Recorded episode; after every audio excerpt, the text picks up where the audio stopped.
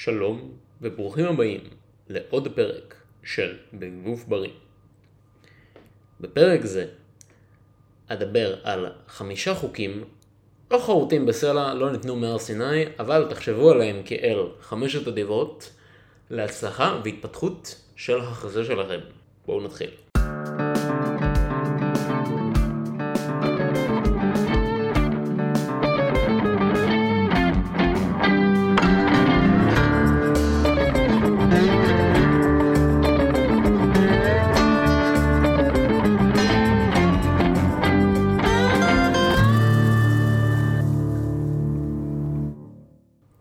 אז, הדיברה הראשונה.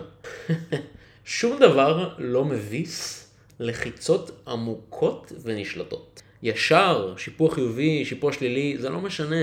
לחיצות גדולות, שהידיים ממש נכנסות עמוק והמרפקים ממש לצידי הגוף מגיעים אחורה, כמה שיותר, אלה לחיצות אולטימטיביות. פרפר זה גם מעולה וטוב, אבל אף אחד לא פרפר את הדרך שלו לחזה ענק. זה תמיד כלל הרבה לחיצות, ולחיצות שהן חזקות ונכנסות עמוק כדי לאפשר מתיחה גדולה של השריר.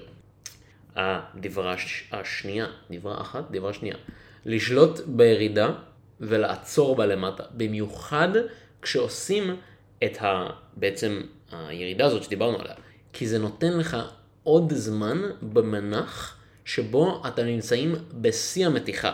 ומקבלים את כל הסטימולציה הזאת לחזה. כלומר, כשירדתם למטה בצורה נשלטת והגעתם לתחתית כשלקחתם את היד מאוד מאוד אחורה, זה הזמן לעצור לאיזה שנייה, באמת לתת למתיחה הזאת, לקחת אתכם לאיזה מסע, אז במקום לפמפם את התנועה, תרדו בשליטה כמה שניות, תעצרו לאיזה שנייה או שתיים, ואז תעלו בחזרה. ירידה נשלטת, מתיחה גדולה, דחיפה וחזור. זה מעלה את האיכות ואת הבטיחות של התנועה בטירוף. דברה שלישית, לחיצות שהן שטוחות ולחיצות שהן בשיפוע חיובי, גם פרפרים במידה, במידה הזאת. אה, כל השאלות נכונות, זה לא משנה, שטוח, חיובי, שלילי, אלה הזוויות השונות שמאפשרות לכם את ההתפתחות המקסימלית של החזה שלכם. דברה רביעית, כמו רוב השרירים, מתיחה עם משקל זה השיט. המתיחה העמוקה הזאת בתחתית של התנועה, עם הרבה משקל על החזה, בעצם אה, נקרא לזה גירעון של החזה, בו אתם יכולים לדחוק את המשקל ממתחת אל החזה, אתם תקבלו סטימולציה מטורפת. אל תקפצו ישר לתוך זה, תיכנסו לאט ובזהירות, כי זה חד משמעית ידפוק לכם את החזה בקטע הכי טוב שיש. יש אפילו מוטות עם קשת כזאת באמצע שמאפשר לכם להיכנס ממש עמוק, בשביל זה הן מיועדות, אבל אתם לא תמצאו אה, מכונים בארץ עם הדבר הזה, אולי אחד או שניים.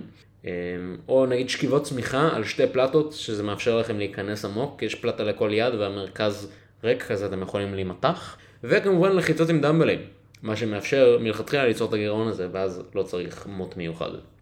והדבר החמישית, קשת בגב ולדחוף את השכמות אחת אל תוך השנייה. כמו פאוורליפטרים, לא לשכב עם גב ישר ושטוח על הספסל. הפאוורליפטרים יוצרים קשת בגב שלהם ודוחפים את השכמות כנגד הספסל, ואז הם לוקחים את הכתפיים שלהם והם סוג של מחלקים אותם מאחורה ומתחת לעצמם.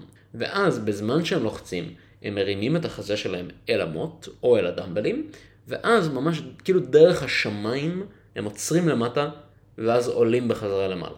הם שומרים על הקשת הזאת לאורך כל התנועה, הם לא מרימים את הישבן מהספסל, הם שומרים על הגוף כמקשה אחת, ובעצם שמים את החזה לאורך כל התנועה במצב תמידי של מה שנקרא pre-stretch. הוא בעצם כל הזמן מתוח, וזה מאפשר להם להשיג את המיטב מהתנועה, כי הם כל הזמן יכולים לעבוד על החזה בזמן מתיחה. זה גם ממזער אפשרות לפציעות בכתפיים. זהו, מקווה שלמדתם משהו חדש ושיהיה לכם חזה גדול אחרי הפרק הזה.